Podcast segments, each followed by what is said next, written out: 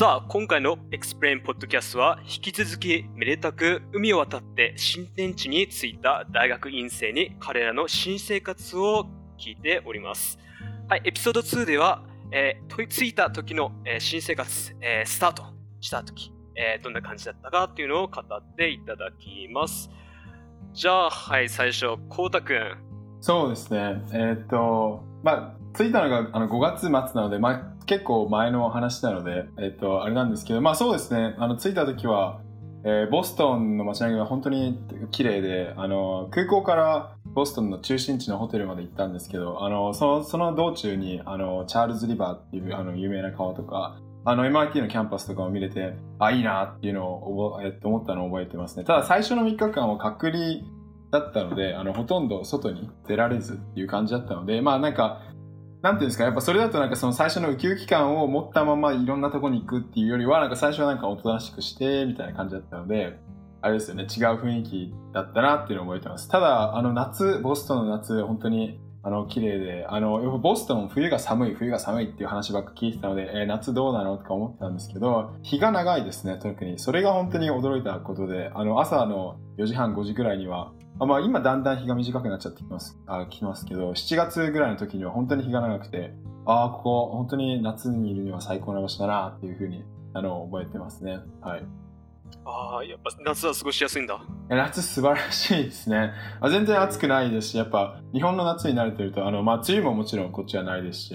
ドライな感じで、あの、ジメジメすることもなく、いい感じの、気候は夏は良かったですね。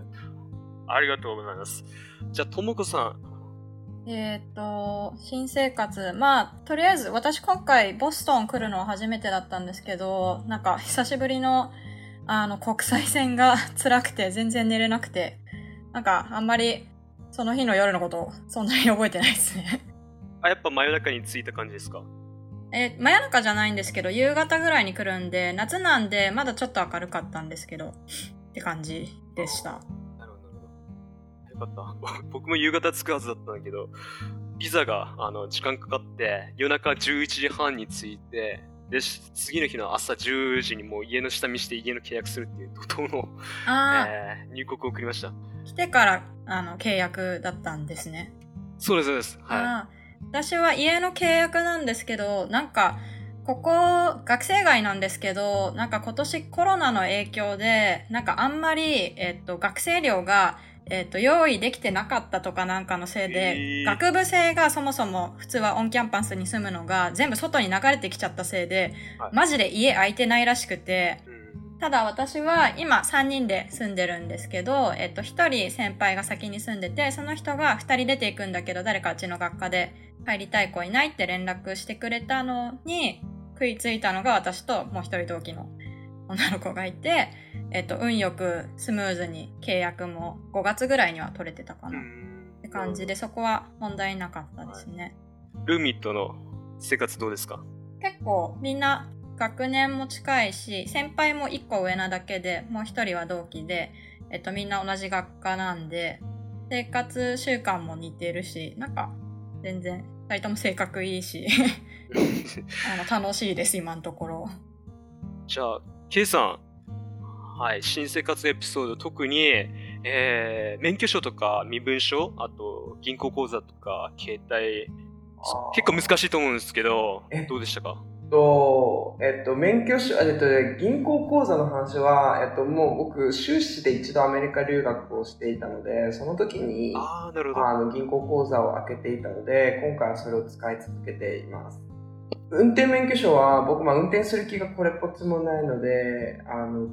作る気はないんですけど、ただ、あの、どちらにしろ身分証明書が、生年月日の書いた写真のついた身分証明書が欲しいので、州のステート ID をあの申請しなきゃいけないんですけど、めんどくさくて手をつけていなくて、結局バーに行くときもクラブに行くときもパスポートを持ち歩いてるっていう、まあ、留学生あるあるっちゃ留学生あるあるな、あのことをしています。はい。で、えっと、あ僕がもうあ今そんな感じですね。そう。いや、てか僕、だからまだそうで、ちょっといい加減早くこそ腰を上げなきゃなと思ってるんですけど、ちょっとやる気がしてない。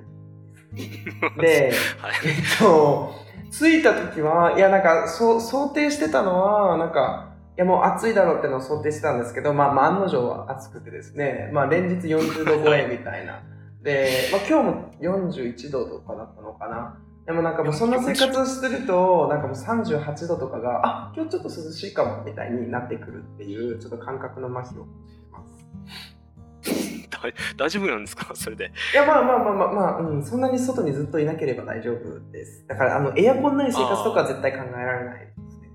で。で、ただ、なんか乾燥をイメージしてたんですけど、実はなんかここら辺、今が夏が雨季らしくて、なんかたまに土砂降りの雨とかが降って、あの、一回嵐が来て停電したりもしました。かなうん。なるほど。半地下の家とかどうですか？結構僕カナダ住んでていっぱい見たんですけど、そんなのあります？あ、ぼ、んあーでもなんか、僕の住んでる町は結構新しい建物が多くて、だからなんか、アパートとかが多いかなっていうイメージです。僕も実際アパートに住んでて3階に住んでるので特にあの問題はないです。であまあ、家のことで言うと家探しはあの渡米前に日本で Facebook のなんか部屋探しの人たちが集ってる Facebook グループであの募集をかけて見つけて、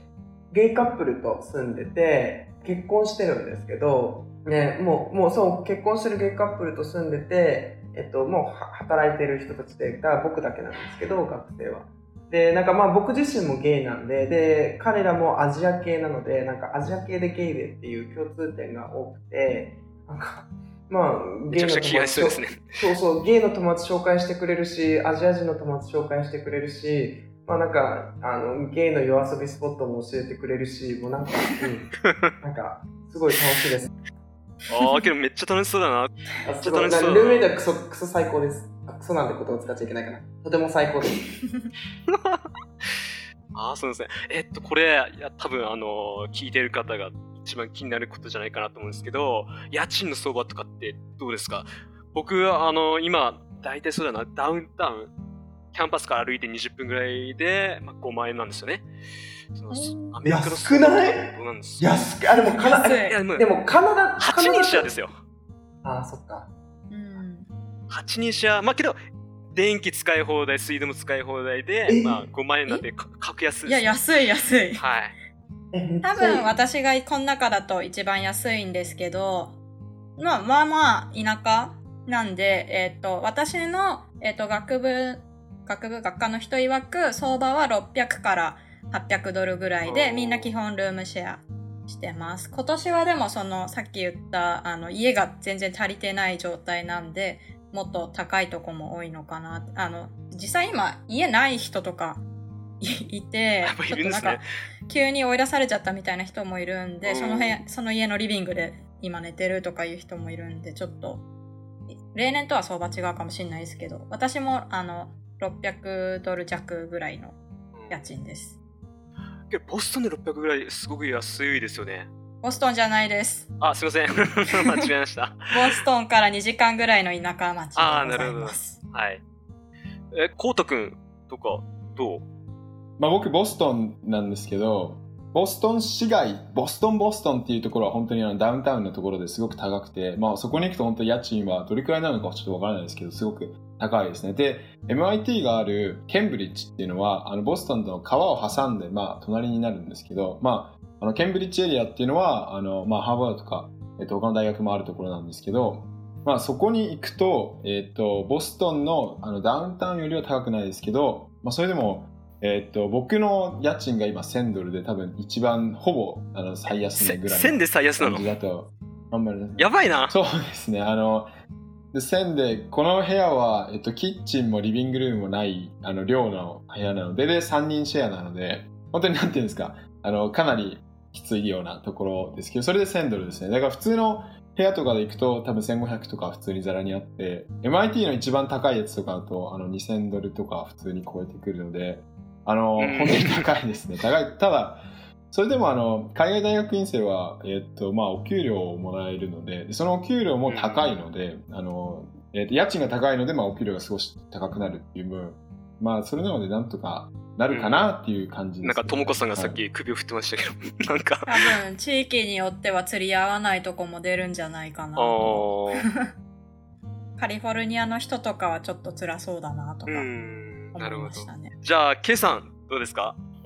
えっと、僕の家賃は、僕自身は、えっと、光熱費とか全部省いて、単純に家賃だけで言うと750ドル。だからまあ日本円で8万弱とかかなっていう感じです。えっと、まあ、えっと、で、お風呂とか、あの、なんだ、お手洗いは別なので共有じゃないので、まあそういう意味ではちゃんとプライベート空間がしっかりしてるルームシェアですかね。で、ピンキリです、相場は。本当に。あの、まあ、大学の街なので、なんかこう、大学生から、こう、いっぱいお金を取ろうとしている、あの、アパートとかはすごく高いです。ラグジュアリーな学生向けのアパートとかもやっぱあるので、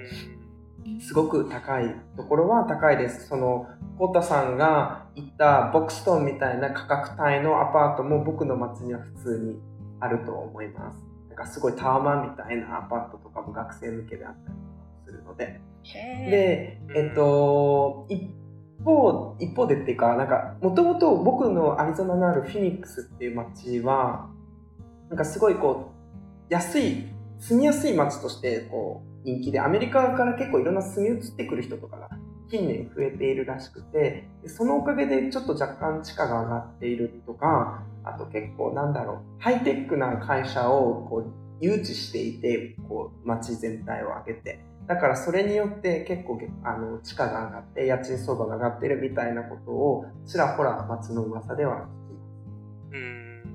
なるほど。やっぱ日本だと学生の住む量とかは安いけど、北米だとそれが逆になってしまうっていうのは結構あるあるですよね。はいうん、そうです。ありがとうございます。はい。じゃあちょっと次、交通手段についてお聞きしたいんですけど、あの、例えば僕の住んでるエドモントンだと、僕のアルバータ大学の学生っていう学生証を見せれば、電車とバスが乗り乗り放題っていうプランが、えーあらかじめあるんですけど、北米だとどんな感じなのかなっていうのをお聞きしてもいいですか？あじゃあ僕のあのボストンの話なんですけど、ボストンはあの、えっと、サブウェイ、え地下鉄がすごく発達していて、まあ、あの東京とかに比べるとまだまだあれですけどただそれでもあのボストンの市街に行ったりあのボストン市街からまたちょっと遠くに行くってなると地下鉄を乗れば、まあ、基本的にどこでも行けるしあの、まあ、MIT の学生証があればただではないんですけどあの、まあ、ちょっとしたディスカウントをもらって行けるのでそれはかなり嬉しいですね。特に冬とかは多分雪とかいっぱい降るので、多分そういうのないとかなりそうですねいかなとは思いますね。はい。じゃあ僕が乗り放題なのは多分そういう雪のあるからとか関係するのかなかうん。ありがとう。じゃあ、ともこさんどうですか？と私のところはちょっと田舎なんで基本車がないと、まあ、買い物とかはちょっと難しいのかなって思うんですけどそこら辺は私ルームメイト2人とも車持ってるんであのつれ一緒に行く時に連れてってもらったりとかあと学校行くこととかそういう普段の交通手段としては、えっと、バスシステムがやっぱりあるんであの、一応5大学システムっていうのがあって、うちの大学以外にもあと4大学ぐらい集まってる学生街なので、うちは。あの、それで、えっと、路線によっては、その、学生が多く住んでるとこから、大学近くまでの路線は結構た頻繁に通ってるんで、あの、授業の時間帯によって、えっと、好きな時間のバス選んで、それで学校に行ってます。はい。ありがとうございます。じゃあ、K さんどうですか？えーっとですね、まあ、車があるに越したことはないけど、なくてもやっていける街になってるって感じですかね。えっと、まあ、アメリカの街って結構車がないとやっていけない街って多いのかなって、まあ数少ない自分のアメリカ経験を振り返っても思いますけど、僕の街には一応バスが2種類と、えっと、路面電車が1つと、で、今度もう1個路面電車が、えっと、別の種類のものができるみたいなので、まあ、4種類公共交通機関があって、でそのうちバスの1種類だけは学生だろうが学生じゃなかろうがあの誰でも無料なバスになっています。でそれ以外も、まあ、そんなに高くないのであのそんなに気にせずにあの使えるかなっていう感じで、まあ、隣町だったりそのまた隣町まで1本であの路面電車で行けたりもするのですごく便利ですね。で、まあ、どうしても車が必要な時は、あの、ルームメイトだったりとか、友達だったりとかに、まあ、運転お願いして行ってるって感じ。ありがとうございます。僕、2年ぶりぐらいに北米に戻ってきたんですけど、バスめちゃくちゃ気まぐれじゃないですか。僕、あの10分遅れるとかもいっぱいあって、いや、それはまあまあまあ、あるかもしれないんですけど、4分早く来るとかもしょっちゅうあって、えー早く来たら対応できねえやって、すっごい困ってるんですけど、アメリカないですか、そういうの。うちは全部アプリでトラッキングできます。バスどこにいるああ、のかなるほど。でもカリフォルニアに住んでた時は1時間来ないとか普通にありましたね。1時間来ない。それはやばいですね。しい。はい。はい。なんか僕の街のバスは割とオンタイムなあのイメージがありますね。おー、なるほど。はい。ボストンとかどうですか？ボストンのバスはあんまり僕は使わないので、えっと、正直ちょっとわからないですね。ただ、キャンパスに、えっと、MIT シャトルっていうのがあって、まあ、シャトルがバンバンバンバン走ってるんですけど、ただ、あんまり時間とかは気にしたことないですね。あの、結構頻繁に来るので、あの、で、使ってるのも、えっと、MIT の学生だけなので、まあ、あと、ハーバードの学生も使ってるのかな。その、あんまり、あの、じゃんじゃんじゃんじゃん来るから何分遅れっていうのはあんまり気にしたことはないですけど。はい、っていう感じですね。。やっぱ、学生寮とかも近いから、そんなに市内のバスとかも使うことないのかなそうですね。あの、まあ、いろんなとこに行くと多分使ったりするのかもしれないですけど、でもさっき言ったように地下鉄の方がみんな使ってる印象がありますね、バスでは。うん。なるほど。ありがとうございます。さあ、じじゃあ次は大学生活新学期のお話をお伺いしたいと思います。はい。お三方ありがとうございました。ありがとうございまありがすとうございます。